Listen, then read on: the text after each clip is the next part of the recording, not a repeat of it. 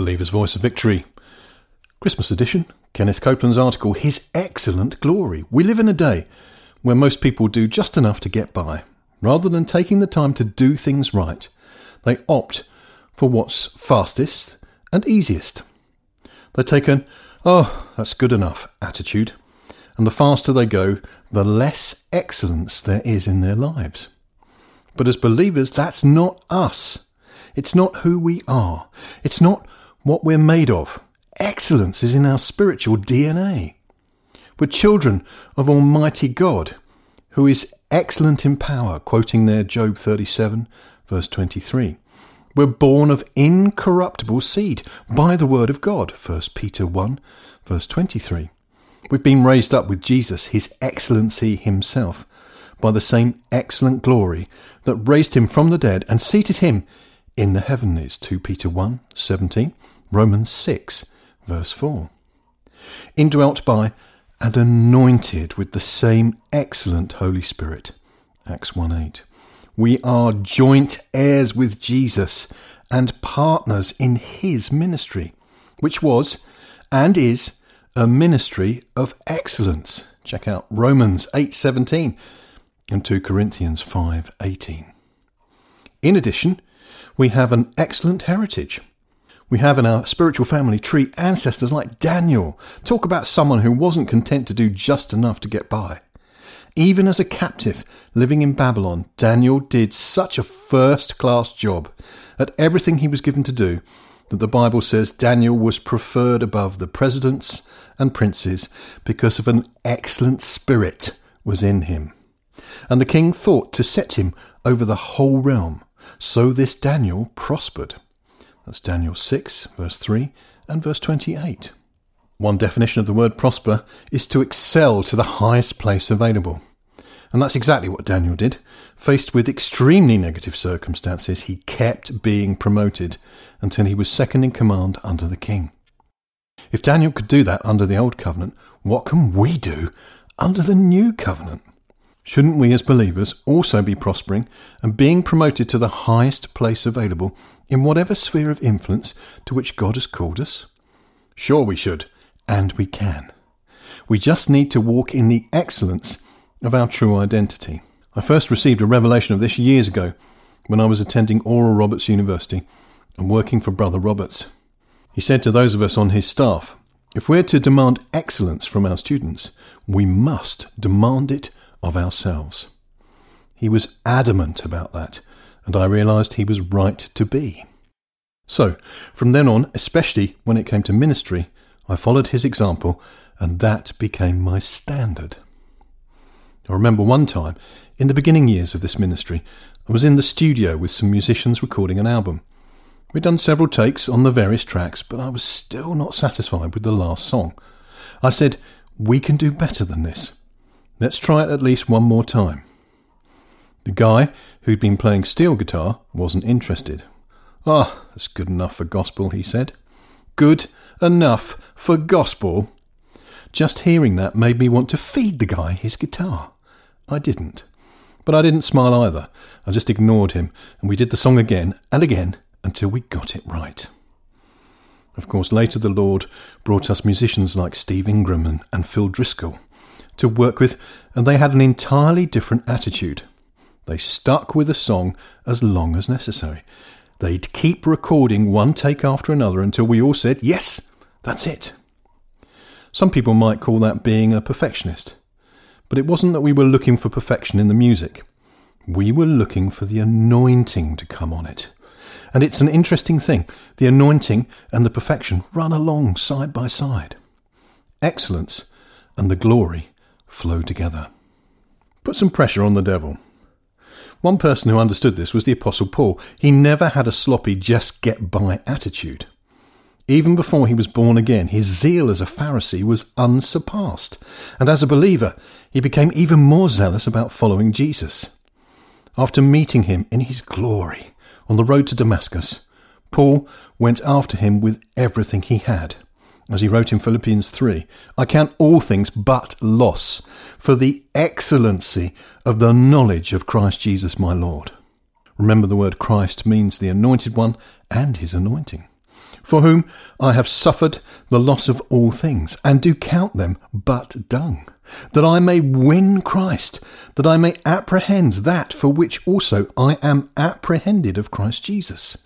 Brethren, I count not myself to have apprehended, but this one thing, forgetting those things which are behind, and reaching forth unto those things which are before, I press toward the mark for the prize of the high calling of God in Christ Jesus.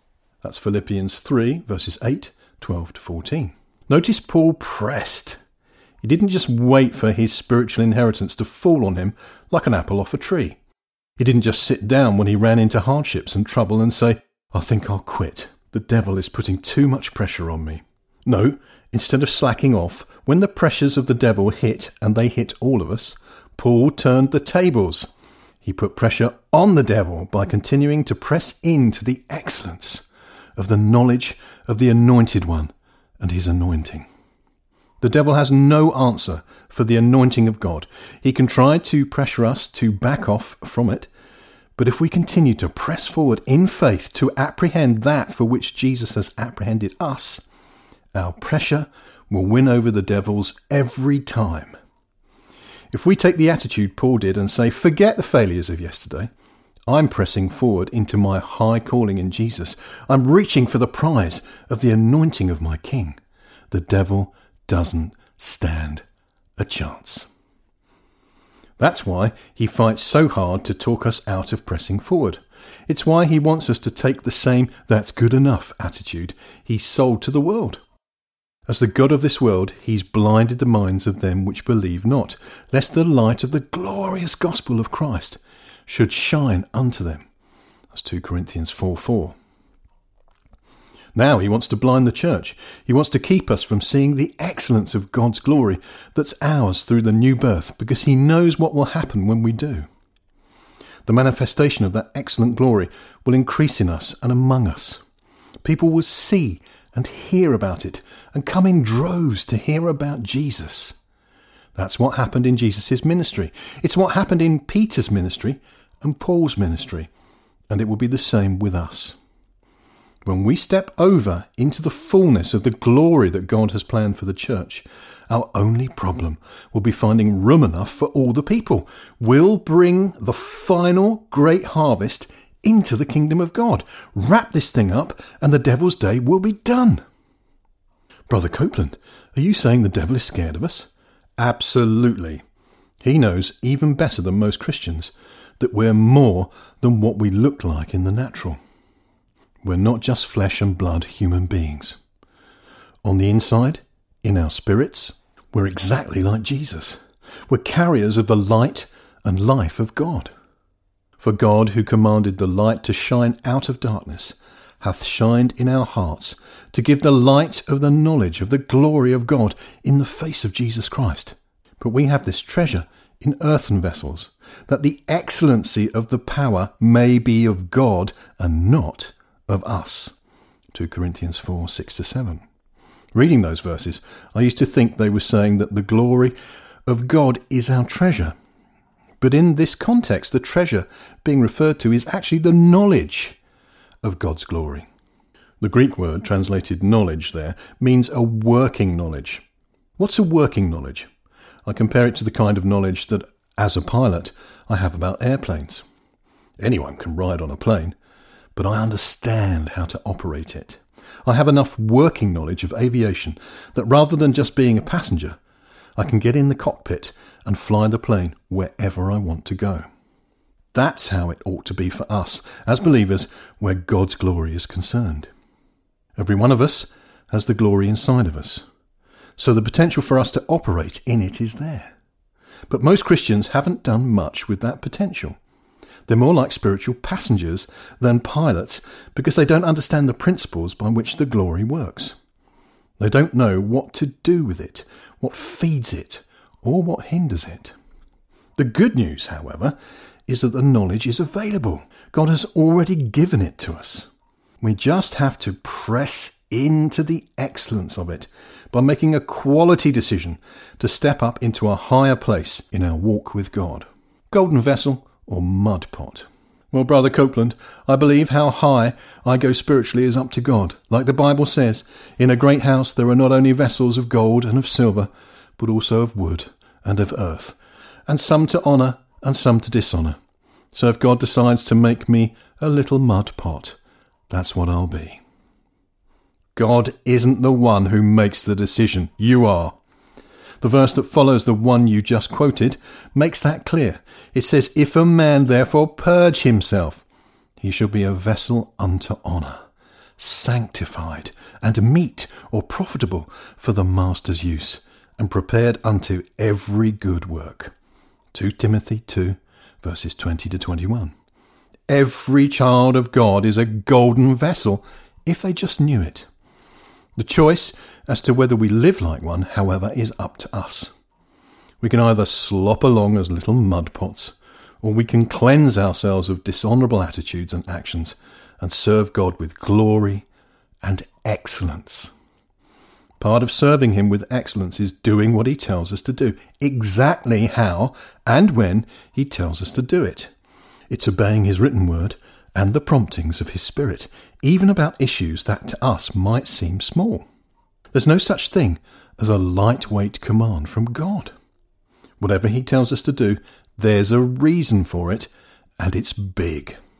Let me give you an example from my own life. In the early days of this ministry, the Lord told me to begin exercising. Kenneth, start walking and don't quit, he said. I didn't want to hear that. I'd hated exercising ever since I played football in high school. Plus, I didn't see the value of it. So even though I'd understood God's instructions perfectly, I'd walk for a few days, then just slough it off and soon forget about it. Knowing I had to lose weight to fulfill my ministry calling rather than exercise, I used different dieting programs to get rid of the 30 or 40 extra pounds I was carrying. I hoped that would be good enough. But eating healthier didn't get my body fat percentage down to where it should be. Most of the time it stayed around 30 to 35%. Then, about three years ago, the Lord was speaking to me again about excellence, and while pointing out some areas where I'd gotten sloppy, He brought up exercise again. What are you going to do about that? He asked. I wasn't planning on doing anything about it, I replied. Well, you're going to have to, he said. So at 80 years old, I finally got with the program. I made a quality decision. I would start exercising, not quit and get my body fat down to 18%, 3% above the optimum, which has always been my dream. Why did I set my sights so high? Because my physical body is part of the excellence of God. It affects how much of the glory I can walk in. I know now that if I'd just done what He told me to five decades ago, I would have dodged a lot of the back pain I've dealt with over the years. The Lord had already sent me one of the finest trainers in the country. Everything I needed was already in place, and the trainer had been doing his part. I just had to start doing mine. I did, and once I realized the excellence of the glory of God in that area of my life, what had seemed impossible for 20 years suddenly began to happen. My body fat began to drop, and within two and a half months, it was at 15%. Now, at 83, I'm carrying out a brand new mandate from God. Instead of winding down, I'm pressing with renewed energy toward the mark for the prize of the high calling of the anointing and glory of God.